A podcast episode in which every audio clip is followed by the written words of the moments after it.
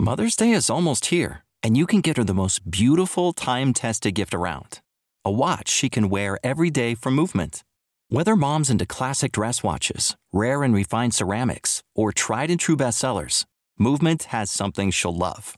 And right now, you can save big on the best Mother's Day gift ever with up to 50% off site wide during Movement's Mother's Day sale at MVMT.com. Again, that's up to 50% off at MVMT.com.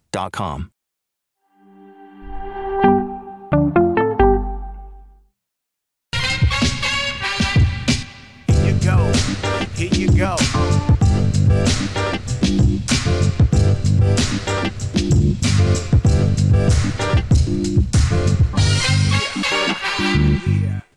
Wake up, everyone. Wake up. It's Nothing Personal Live on March 22nd, 2023. We were all up late watching the World Baseball Classic, and I am still recovering. I'm recovering from several things that happened last night. Japan beat the United States in a classic World Baseball Classic final, 3 to 2. If you haven't seen it yet, I, I can't imagine how it's possible because there are millions of places to see it. Anywhere you are on social media, the game ended with Shohei Ohtani, the starting pitcher, the middle of the order hitter for the Los Angeles Angels of Anaheim, as the closer for the Japanese team, with Mike Trout, his teammate with the Angels, at bat in an at bat that I won't soon forget that ended with a wipe out slider that Trout swung through, strike three, game over. Japan celebrates, Trout goes back to the dugout, and all I kept thinking the entire time is what's next? I went full Josiah Bartlet. What is baseball going to do to monetize this moment? We had a two week buildup to something that we thought could happen Japan USA. You heard it on March 7th when I told you bet Japan. They're plus 280. They are going to win the World Baseball Classic. You've never heard of their players, but by the end, you will know them all. You know Ohtani, but you will have heard of them all. You'll love the Cardinals player, Newt. You'll love baby babe Murakami, and you'll say, wow, that guy can rake. You'll look at Sasaki and say, is he going to be an MLB one of these days, throwing a buck two? You'll see Ohtani win the MVP by pitching, by hitting. But we were absolutely excited by Mexico and Randy Arozarena, excited by the USA, excited by their lineup, excited by teams that were a part of the Classic who you didn't know. Dominican Republic before it started, best lineup, best pitching staff. Vladimir Guerrero's hurt, no problem. Dominican is where it's at. Puerto Rico beating Dominican and then losing Edwin Diaz in the celebration. So many storylines. What does Rob Manfred do to capitalize on this? When you plan the World Baseball Classic, you have to have concomitant revenue generating activities, not tangential. They have to be completely related. In the collective bargain agreement, there are already approvals and agreements for MLB to play games internationally, whether it's in London, Paris, Japan, Mexico. You set it up, you have the players agree to it. You then go to those countries and you get a partner. The partner is the promoter. The promoter is the person who pays MLB to bring the act to that particular country and that particular home ballpark. It's like a concert tour. You wonder where Springsteen plays or Taylor Swift plays. Taylor Swift has a promoter. Taylor Swift's promoter goes around and says, Do you want me to play at MetLife? All right, here's the cost of having my artist play at MetLife. You then can charge whatever you want with tickets, but by the way, we're taking a percentage of that. You can sell the rights to broadcast the Taylor Swift concert, but by the way, we're taking a percentage of that. You can sell Taylor Swift merchandise. By the way, we're taking a percentage of that. You're going to give us a minimum guarantee, and then we're going to take a percentage of the profit on top of that while we have rights to audit. MLB, when they are planning international games, they take a sum of money from a promoter. They give that money to the players union, they give that money to the teams who are participating where you have to replace their home games for the home team that's losing the home games. For regular season, you give money to the visiting team in higher per diems and a flat amount of money for making the effort. The promoter takes those games and sells them to local broadcast networks, local now streaming services who will show the games. You add it all up. Then, on top of that, MLB takes another cut, and you've got yourself an international strategy. The best part about the World Baseball Classic was not the United States having such a good team and losing in the finals. The best part is that the United States lost in the finals. The best part of the World Baseball Classic, from baseball standpoint, and they won't tell you this, but baseball does not root for the United States to win. Here's why. They are going for the globalization of the game. They're going for the incremental revenue because when you look at the Fox broadcast deal and the extra money they get for the WBC, it's something, but the main money will come with the bigger broadcast deals in Japan. If Japan sees what's going on with the World Baseball Classic, when Japan sees what's going on with Major League Baseball, and there's more and more Japanese players playing in MLB, they will then spend more money with MLB for rights. Example the Miami Marlins had no presence in Japan. There was no money flowing into Miami from any Japanese companies. We sign Ichiro. We immediately have sponsors who call us. We don't know who to call. They call us. Hey, we're Sato Pharmaceuticals. We want to have a behind the plate sign. Hi, well, what can we charge you? And we looked at our rate card and said, we'll charge you 20% over the highest rate we've charged anybody. And they say, terrific. Can you make sure that it's on when Ichiro's at the plate? Well, no, but you buy the innings and you're going to watch the games. Japan is going to broadcast Marlins games. They never broadcast a Marlins game before. Ichiro goes to the Marlins. They broadcast games. They're broadcasting Angels games. They're now going to broadcast Red Sox games. The cleanup hitter for Japan is on the Red Sox.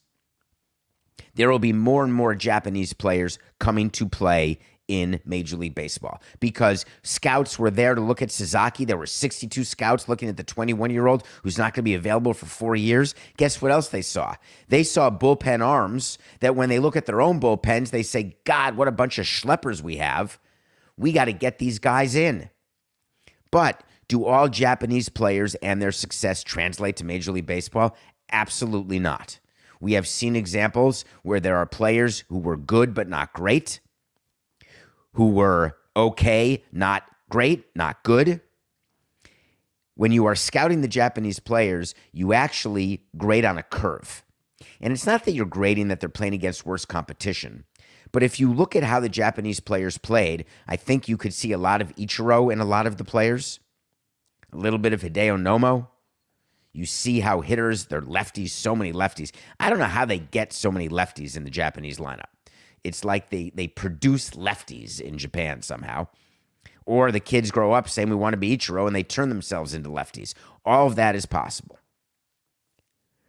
But when Japanese players come, there is an adjustment. And it's not just the language adjustment, it's the cultural adjustment, which is significant. It is the level of competition that is significant.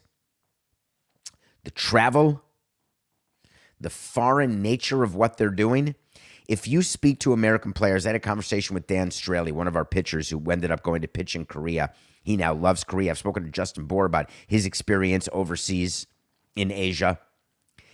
They look at it as an incredible opportunity when an MLB opportunity is not there. Think about that mentality. Players go to Japan only when they feel they cannot get compensated the way they want to in MLB, or they can't even get a job in MLB. Trevor Bauer is the latest example. He's not signing for four million in Japan, saying my life's goal has been to play in Japan. Give me a break. By the way, what team did he sign with Nippon? The Nippon Ham team, Coca Bauer did. Because if he did, I believe that the manager of the WBC for Japan is the manager for that team. I don't know where I may have heard that. I may be totally mixing up two things, but either way, those guys go to Japan or they go to Asia because they have to. The Japanese players come to the USA and play in MLB because they want to. Because in Japan, they are gods. When they come here, it's different. You have to be at the Ichiro level, and even Ichiro in the States did not attain the level of insane celebrity that he has in Japan. He's the Beatles in Japan, he's the Rolling Stones in the United States. Shohei Ohtani in Japan is Beatles X, Beatles on steroids, and here in the United States, he's not even Taylor Swift. There was a big talk yesterday about all the social media exposure that WBC got. Shohei Ohtani went from 2 million Instagram subscribers to 4 million Instagram subscribers during the course of the WBC. Unbelievable. Doubled his presence on social media. 4 million people. You're saying to yourself, that's amazing. Baseball's back. Ohtani's the greatest. I got two words for you Kyle Kuzma. Who? Who the hell is that? He's a player in the NBA with about 4.9 Instagram followers. Million.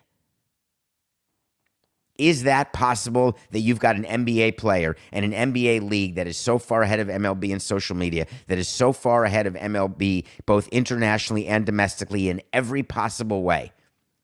But a moment like this in the World Baseball Classic, it narrows the gap. And that's why the World Baseball Classic was started.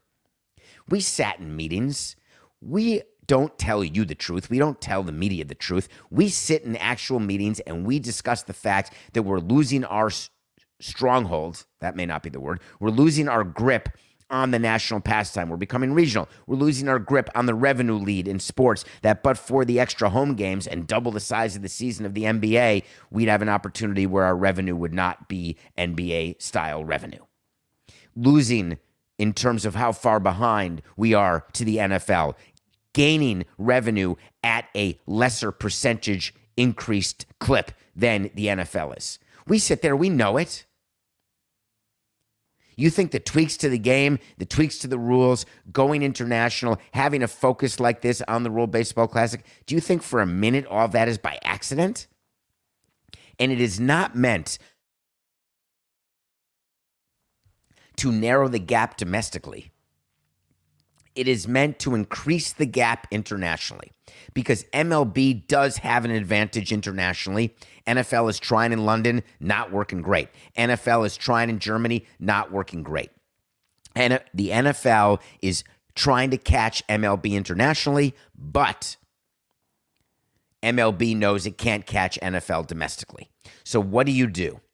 In your own business, in your own life, don't you try to make your strengths stronger and downplay your weaknesses? There's an old story before we get to the next topic. There's an old story.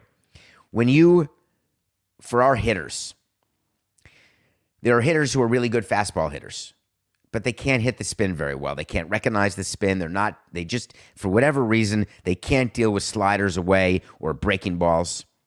When you look at what they do in the cage and what they focus on, they try to become even better fastball hitters. They take what they're good at and they try to become better. You do that in your own life. If you're good at swimming but not biking and running and you're training for a triathlon, you're going to swim more than you bike and run. If you're good at running and you're training for a triathlon, you're going to run more than you swim or bike. We all go to our strengths, but the most successful people make their strengths better, but they focus on getting their weaknesses toward the strength part of the dial. But it's hard. So you're Rob Manfred and you know that you're trying to increase your globalization. You're trying to grow the game, grow the international revenue, make it so the international part of baseball can distribute more millions of dollars to each of the teams because that money is split 30 ways. What do you do? You pump up the World Baseball Classic. You then meet the media. And then you got to make sure that your comments are very, very pointed when you're asked the questions that you know you're going to be asked. And boy, did Rob Manfred get those questions. What was the first thing that U.S. writers were going to ask about the USA Japanese game before the game started? First question Where are the pitchers? That's his that's the first question. When you look and see who USA is sticking out there, they're starting Kelly. They're going on to Loup. They're going on to, they've got Devin Williams in the back of the bullpen. Ryan Pressly didn't get a chance to get in the game. That's fine. The bullpen's decent. Where are the starters? Well, I'll tell you why the great American starters aren't pitching the World Baseball Classic because the great American owners are saying to the great American commissioner, we have no interest in lending you our great American player. I don't care about the insurance. I don't care about any of it. I am not having a pitcher pitch in March in these leverage situations. Are you watching the games? It is a nightmare for executives. I tried to separate myself. I remember watching the 17 Classic with Stanton and Yelich, watching the USA win. Absolutely mortified that they were going to get hurt, knowing that we had a crack at doing something in 17, hopefully trying to rebound from the passing of Jose, trying to get one more year out of that team seeing if we could hit and pitch. And you just don't want the injuries. And injuries have been such a big part of this World Baseball Classic that it's created this debate. Oh, the injuries can happen anywhere. Oh, owners are okay. They're not. So Rob Manfred actually had to give a quote saying, It's great the guys that we have, but I'd like to see pitching staffs that are of the same quality as our position players. It's sort of a little MF to the existing staff on the USA team. But the reason he said that is he's talking to owners. He actually gave the truth, which is having pitchers on the team requires buy in from the teams. And to do that, we have to communicate with the clubs, but we can't just say that your pitchers won't get hurt. He Rob Manfred is saying we've got to give them data and analytics. And here's the data that they have to give them, and they can't find it because it doesn't exist. Rob wants to give teams the data that supports the notion that playing in high stakes games in March helps development. They're never going to come up with it. Now, I could come up with an economic study right now that says ballparks are great for surrounding areas, great for communities, and more public money should be put into sports teams all over the country. Give me one day, Samson and Coca will do an investigation and come up with an economic feasibility and an economic report that shows how great it is.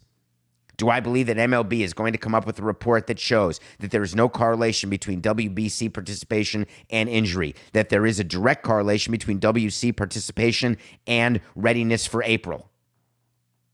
But I'm going to listen to the players on this one. I'm going to listen to Ron Darling when he says, I love the WBC, but there's no way that I'm going to pitch in it. There's no way that I would have been that ready in March to have that type of stress on my arm. Look at what was going on with Shohei Ohtani in the ninth inning of last night's game. Look at how Kelly was pitching just to start the game. It looked like a playoff game. It felt like a playoff game. The reason why the playoffs are in October is because your body has had six months, not just to break down, it's the other way. It's had six months to train itself and to train its muscles and its tendons to the stress that they will be under on a day by day basis. No matter how many bullpens you throw, no matter how many exhibition games you play, it is completely different when the lights go on. Not because there's 35,000 people there versus 5,000. It's because when the stakes are higher, the body pays more attention. It's like an adrenaline issue. John Smoltz, the play-by-play, uh, the analyst for for Fox, calling the games, he talked about how important it would be for Ohtani as a starter when he came in to close, he said one thing that Ohtani's better get right is you've got to slow your heartbeat down. They, he said, increase the RPMs, but make sure the heart rate slows down because you're not coming in for six innings. You're not settling into a groove. You are there to get three outs, period.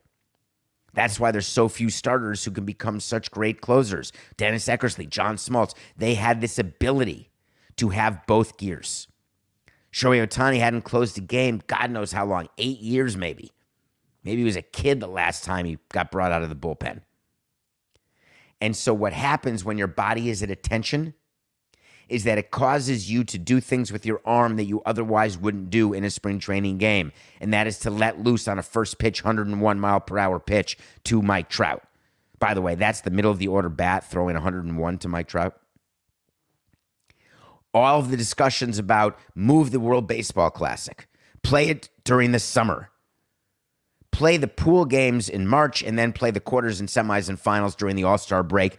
Take two weeks off. Do what hockey does. Take the Olympic break. Rob Manfred was asked about this. just like you've all asked me about, and I've given you my answer. We chose March because it was the only possible time to get agreement, enough owners to agree, number one. And number two, enough players to agree. And it's not even a lot of players who've agreed. Players don't want to play in November. They don't want to play during their All Star break. They want to break. And when the season's over, they want to be done. And you can't have non playoff players playing in November because they will have been off for a month. So there's zero chance that the WBC can move. And Rob basically said it's true. He said moving the event to the middle of the regular season or the end, it's unlikely. We've talked about timing until your head hurts, Rob said. It's just there's no perfect time. We can't really do it during the playoffs because so many players would be down. We've talked about something in the middle of the season. I think on balance, although it's not perfect, this is probably the right place for it. Being the commissioner is hard. Being an executive is hard because we know that we are promoting something that deep down in our bile that is not perfect. But there's nothing we can do about it. We don't have the votes, we don't have the leverage, we don't have the acceptance, we don't have the buy-in. And that's it. So stop with the debate. World Baseball Classic will be back in 2026. It will be back in March of 2026. It will be incredibly exciting to watch to see if Mexico can make it the final step, to see if the Dominican can make up for what happened, to see if Puerto Rico will have Edwin Diaz back. Let's not kid ourselves. Edwin Diaz will be healthy by then. He will be in the third year of his five year deal with the Mets. Will Steve Cohen, who may or may not have won a World Series by that time, he'll be outside his initial three to five year window. Is he going to be so giving of Lindor, Diaz, etc.? The politicking and lobbying going on starts today. Now, Rob Manfred talked about the fact that he doesn't want to lobby. He doesn't lobby. That's not his thing. I don't want to lobby owners and players. I want to actually give them hard statistical facts. It's a bunch of horse hockey. The amount of backroom lobbying that goes on, the phone calls that go on, the anger that's shown by the commissioner's office when owners become less than interested in having their players play, this is all real. The total number of owners who changed their mind about the WBC because of the excitement of this classic, wait for it, let me count. So there's, oh, no, he didn't. What, what about, it could be, no. All right, you're right. Zero. That's the number of owners who changed their mind what it was going into the classic, changed their position, changed their mind given what happened in the classic. That's the facts, Jack. The other thing Rob Manfred talked about made me laugh. Did you see Evan Drellich send a tweet? There was a scrum by Rob Manfred, and Evan got word that MLB is looking at tweaking the rules that are just starting this year. The pitch clocks, the batter being ready in eight seconds, the shift, the pick, the number of throws to first base. All of these things are now being discussed as possibly being tweaked before the regular season. Rob Manfred actually came out and said that in the next few days, you will hear about some potential tweaking. Really? He called it, quote, a series of clarifications. For those of you who don't know the legal terminology, clarifications are done to explain a rule that which already exists, not to announce a new rule. Clarifications are not new rules. They are not adjustments to rules. Clarifications are explaining to people why a rule is what it is. If he's going to change any of these rules, then don't tell us it's a series of clarifications. Tell us it's a series of adjustments. That's a word you could use. Adjusting a rule is the same as changing. I could go to my thesaurus and find those as synonyms, not antonyms. But clarifications? MLB is always clarifying rules. They're sending memos during the season after John, uh, not John, come on, David, Max Scherzer. After Max Scherzer played with the pitch clock and had that gamesmanship, remember in the spring training game, and MLB sent a memo immediately, that was a clarification menu about what is allowed and what is not allowed under the rules. Will MLB do another memo? They're always doing clarification memos. They were doing those types of memos when the catching rule changed. Remember, the catcher could not get in the way of the guy sliding home from third? The Scott Cousins Buster Posey rule? We got clarifications. MLB knows better. They don't have the data to do adjustments right now. You can't look at spring training and say we've got enough to go on, we're ready to make a change. That's a bunch of horse hockey. You have to actually see it work over the course of a regular season, see how the players are going to act, adjust, how the umpires are going to call it. Then you can get the competition committee together and talk about rule changes, rule adjustments. MLB and their lawyers on field operations department, they're going to come up with a clarification, all right?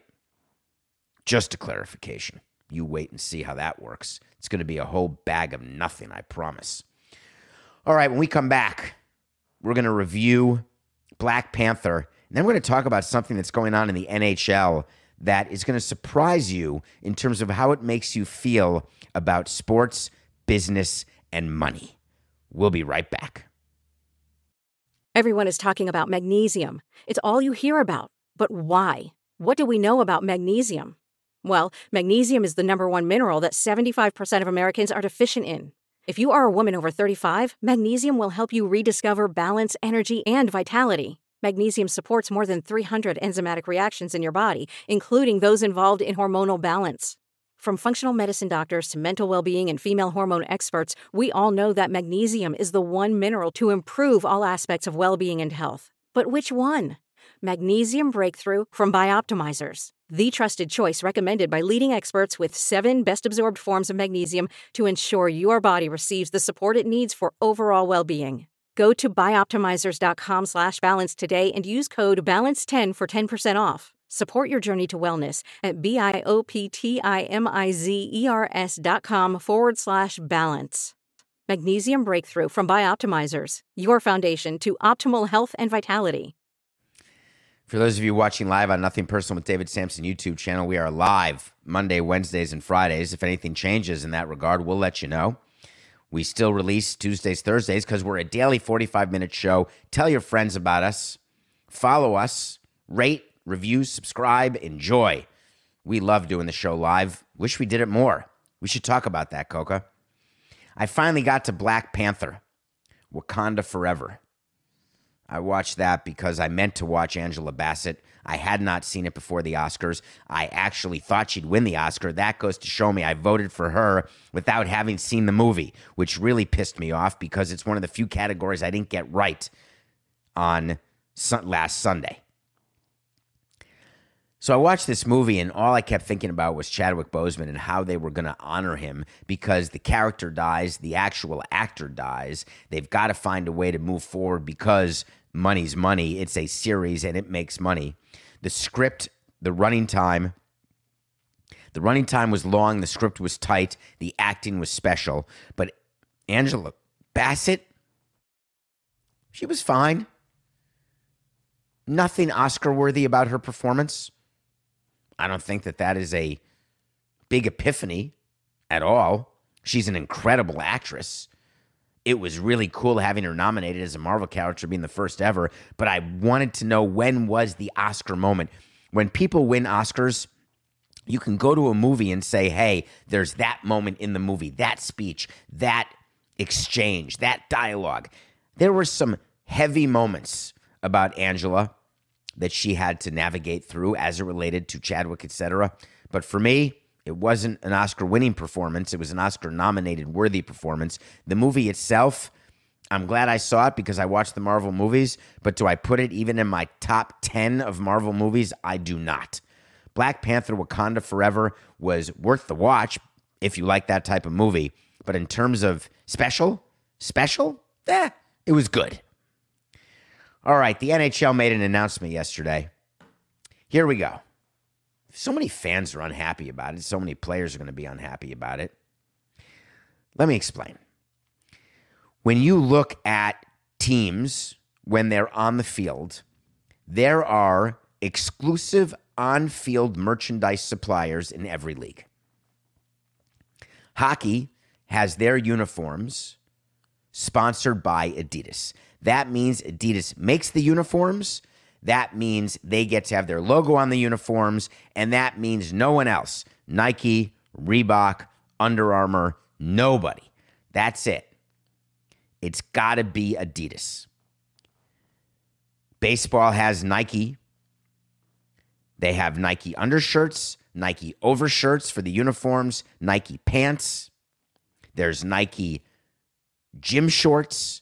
It's all Nike all the time. In order to have the right to have actual on field apparel rights, you pay money to the league. It's like a sponsorship deal, except it's even bigger because you're getting on field exposure and your responsibility is even bigger because you actually have to make the product. There are times when leagues are trying to raise revenue where they will. Let, let me change the subject for one second. I've spoken to you about this. I'm going to speak to you about it again. When we had a chance, if you're going to be a Coke or Pepsi building, right? The concession, are you a Coke building or a Pepsi building?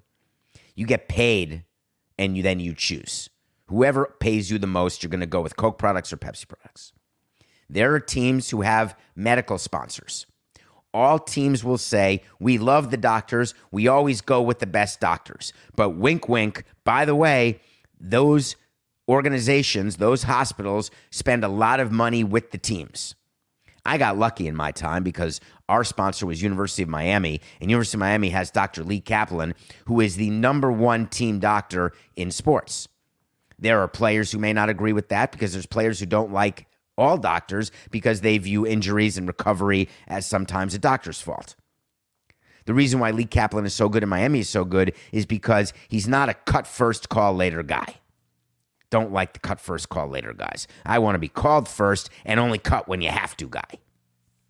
But more importantly, he understands what the injuries are, when the players will come back, and that's the information I need to run a team. However, there are teams who are influenced by sponsorship dollars, and that's on the medical side. When it comes to on field apparel, there is no other God than the God of green. Whatever company comes to you and says, we will pay you X plus Y, you're getting X, we'll pay you X plus Y, we're in. The leagues say, hell yeah. Under Armour, does this sound familiar? You did it. You called MLB and we approved a deal. I sat there and approved a deal that Under Armour would be the new on field apparel partner of Major League Baseball because we knew the extra number of millions that were coming into our pocket. Guess what? Do you ever remember any Under Armour apparel on field in Major League Baseball? I'm just spitballing. Any recollection? Nope. Because the deal was announced so many years in advance, by the time it came time to actually do the deal, Under Armour was so on its ass that it said, Please, please let me out of the deal. I can't pay. I can't pay. So baseball goes walking back to Nike and says, "Hey, you got to match this, please, please. Can you just match it? I mean, I mean, we could stay with Under Armour, but it's gonna suck. Can you match it?" And then all of a sudden, you're back with Nike. The NHL announced a deal yesterday with Fanatics. Let me give you my background of Fanatics. Fanatics are for lazy people. And I say that with love. Not much love, but some love. When we were building the ballpark, the question was do we go with Fanatics? Fanatics will run your team store for you. Fanatics will take care of producing all of the apparel. They will make all of the decisions. They will man the shop, take care of the numbers. You will get paid up front and then a percentage of sales, and then you don't have to worry about it at all. And by the way, the amount of control you have can fit in between my fingers where a ray of flashlight cannot make it through. No control. You have no quality control. Your creative control is iffy at best. Look at those hockey jerseys. So Fanatics announces that they're going to do the hockey jerseys. Started in 2024. Why? Because Gary Bettman is looking right now to maximize his league revenue, to increase it. But then fans went crazy on social media. The reason we didn't want Fanatics is that we wanted control, period. By the way, we left and then Fanatics took over Marlins new ballparks. The new era team store, I believe, is run by Fanatics now at Marlins Park. Those of you who were at the World Baseball Classic, you could maybe confirm that, but I think that's true. Fanatics has taken a stronghold in so many different ballparks, so many different leagues. They are building an empire. They're going to have gambling. They're going to have merchandise. They're going to have an a place, an exchange place. It wouldn't surprise me if they try to get into the secondary ticket market. Other things besides apparel, memorabilia, anything.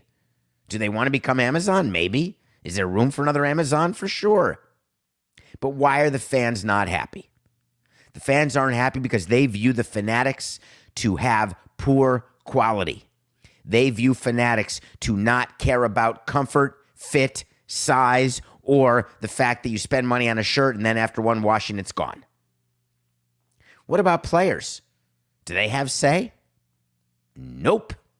What about teams? Do they have say in their own designs?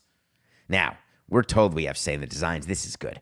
So, we designed our new uniform in 2011 when we switched to Miami from Florida to Miami. We worked with MLB designers.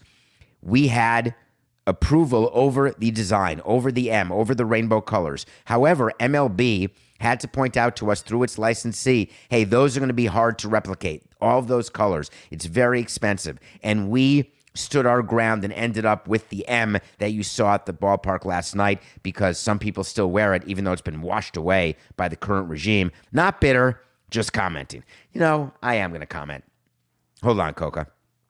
You can slice this and dice this if you want. People were asking me yesterday, how do I feel about watching Marlins Park and watching it be full? And the answer is I wasn't jealous. I wasn't bitter. I was nothing but thrilled the amount of pride I felt for being involved in the construction of a ballpark that so many people were accessing. And it doesn't matter to me that next week at Marlins Park there'll be 8,000 people or fewer. None of that matters. What matters is that there's a ballpark that for a moment in time was able to host an event, whether it's a concert, a World Baseball Classic, an All Star game, a playoff game, an opening day. The fact that it provides jobs, the fact that there were so many people who made memories. I took pleasure in it. Not one ounce of bitterness. There was an ounce of wistfulness. I was thinking to myself what it would have been like to still be there, reminding myself of how great the 2017 World Baseball Classic was, where I was there running the team. But it was only the early round, it was not semis and finals. It's just a different feeling. And I hadn't had that feeling in a ballpark since Joel Osteen. So was I wistful? Yeah. Bitter? Absolutely not.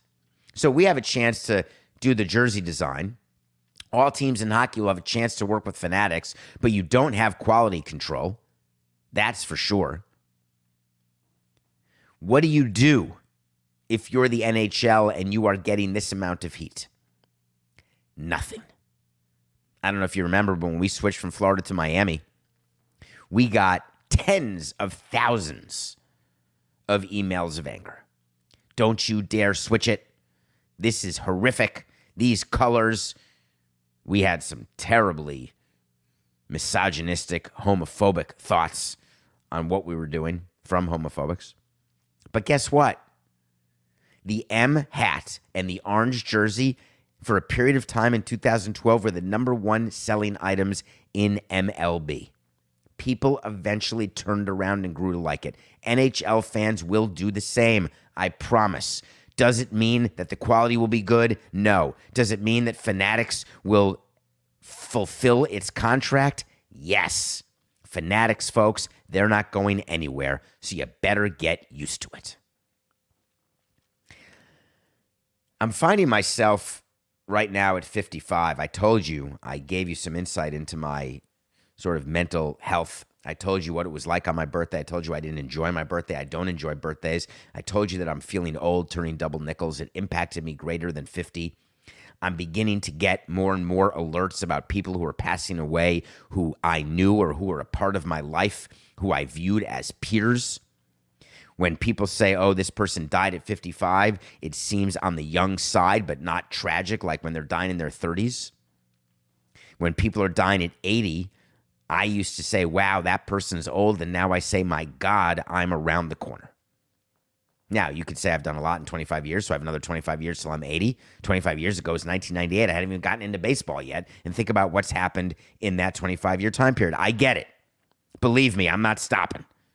I will still be going strong 25 years from now. That said, when the text alerts come, when people are passing away, or when I watch the in memoriam segments on the Oscars, it's impacting me. The text I got yesterday was crushing. Willis Reed, the captain of the New York Knicks, of the two championship teams of 1970 and 73, died at 80. I was introduced to Willis Reed. Play it. Look at me, Louie. I was introduced to Willis Reed by Red Holzman. I had the opportunity to have conversations with Willis Reed, and I was a teenager. And then I was in my 20s, and I knew that I loved basketball. I knew that I loved sports. I knew that I wanted to be in basketball. And Willis Reed is only six nine. By the time I met him, he was probably six eight. But I was tipping the ruler at five five, and I always liked sitting down during conversations because it felt strange having long conversations with someone when there's a neck issue that it would literally hurt my neck. And Willis Reed taught me something because I asked him about the importance of the tunnel game. The tunnel game, go look it up. It's when he limped, he got hurt, and he limped there for warmups. He started the game and then was taken out immediately. It's sort of like what Draymond Green did for the last game of, or for the first game of Klay Thompson. Boy, I may have mixed that up, Coca. But do you remember when Draymond Green just took the court even though he was hurt and then immediately got taken out of the game because he wanted to be there when Clay came back? Whatever. If I got that wrong, I got it wrong. But I think that's what happened. So Willis Reed did something very similar to that. And his Knick team picked him up and they won a title. And it is known to Knick fans as the moment in franchise history because ever since then they haven't won a title. Ever since then they've had some Patrick Ewing moments, but overall it has not been what it was. So I'm talking to Willis Reed and I was asking him, I, I was asking him about what it is to be a champion because even then, before I was in sports, I had this dream of winning. I would watch all the champagne celebrations, wanting to one day be a part of it not thinking I ever could or would, who would ever believe that you can have a dream that can come true, but you stay with it. You hope, you hope, you hope. And I asked Willis about it, and he said if he had to do it again, and I remember this, and I tried to do it in my life, and it's so damn hard. If I had to do it again, I would have been more present. He was the one with Red Holzman who talked to me about being present and I'm the one who violated it, who went through a 2003 World Series championship and barely has memories of the parades or memories of the moments, only a few moments, who went through the World Baseball Classic, the All Star game, the sale of the team, so many things that I've done where I've tried to be present, trying to follow the words and the feelings of Willis Reed and failing him thinking to myself and rationalizing, well, he couldn't do it either so it's okay that I didn't do it. I'm done with that. I don't want to rationalize when I do things wrong because other people do them wrong. I don't want to want to rationalize being mediocre because other people are satisfied with mediocrity. I want it to be the other way. I want people to look at the extraordinary, to look at the greatness, to look at the ability to be a part of that moment of greatness like last night. Be a part of that moment of Ohtani facing Trout. Have it, live with it, let it seep into you, and then act on it no matter what you're doing, no matter how many people are watching you do it, no matter whether you have an audience of one or a platform of 10 million. Willis Reed will be missed. 80 years old, the captain, number 19. Rest in peace. Thank you, Willis. All right, wait to seize when I tell you something's going to happen. If it happens, great. If it doesn't happen, great. But guess what? I will revisit it. I promise you. Ja Morant is coming back tonight. He's missed eight or nine games with the Memphis Grizzlies. Go to previous episodes. We've talked about Ja Morant, the fact that he had mental health issues. He's got off the court issues tremendously. He went to Florida, got better quickly. Adam Silver suspended him, and he's now eligible to come back. He was told what to say to the media, and he was pretty successful at it. He talked about the fact that he's got to get better. He's got to get smarter. That he's not totally better now, but it's a work in process. A work, cut that. That he's a work in progress.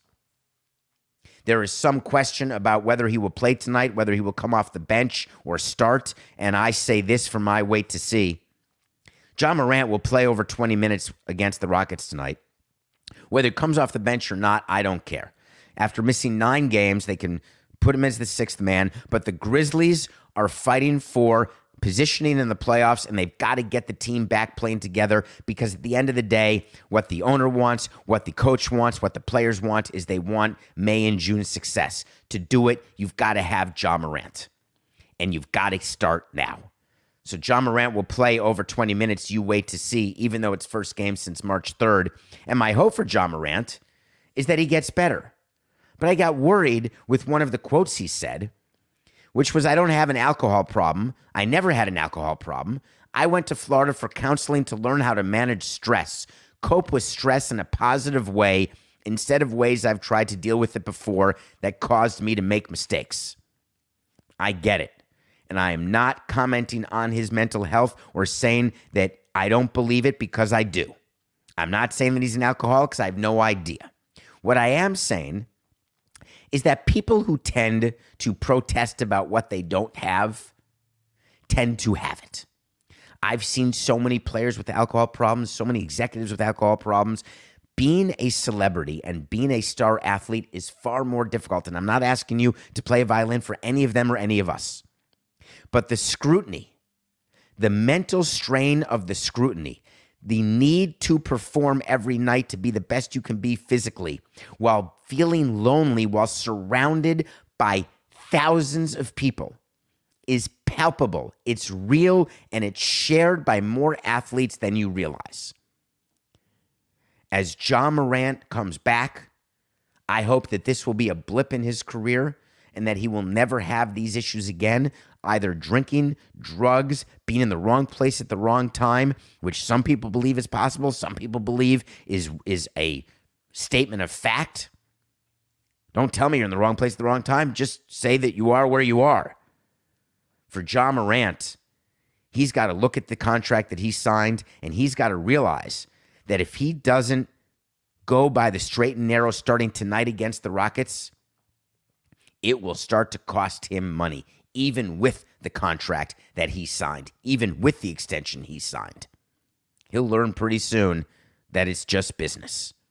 Good luck tonight, Ja. See you all tomorrow. This is nothing personal.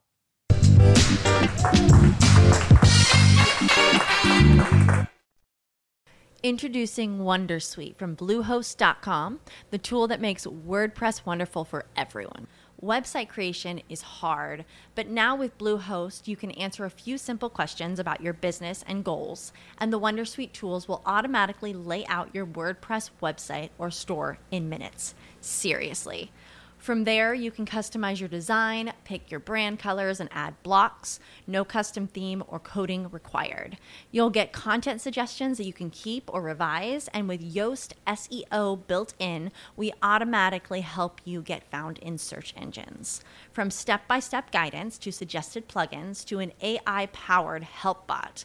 Our built in tools make WordPress wonderful for everyone. Whether you're a beginner or a pro, you can join over 2 million Bluehost users. Go to bluehost.com slash wondersuite. That's bluehost.com slash wondersuite.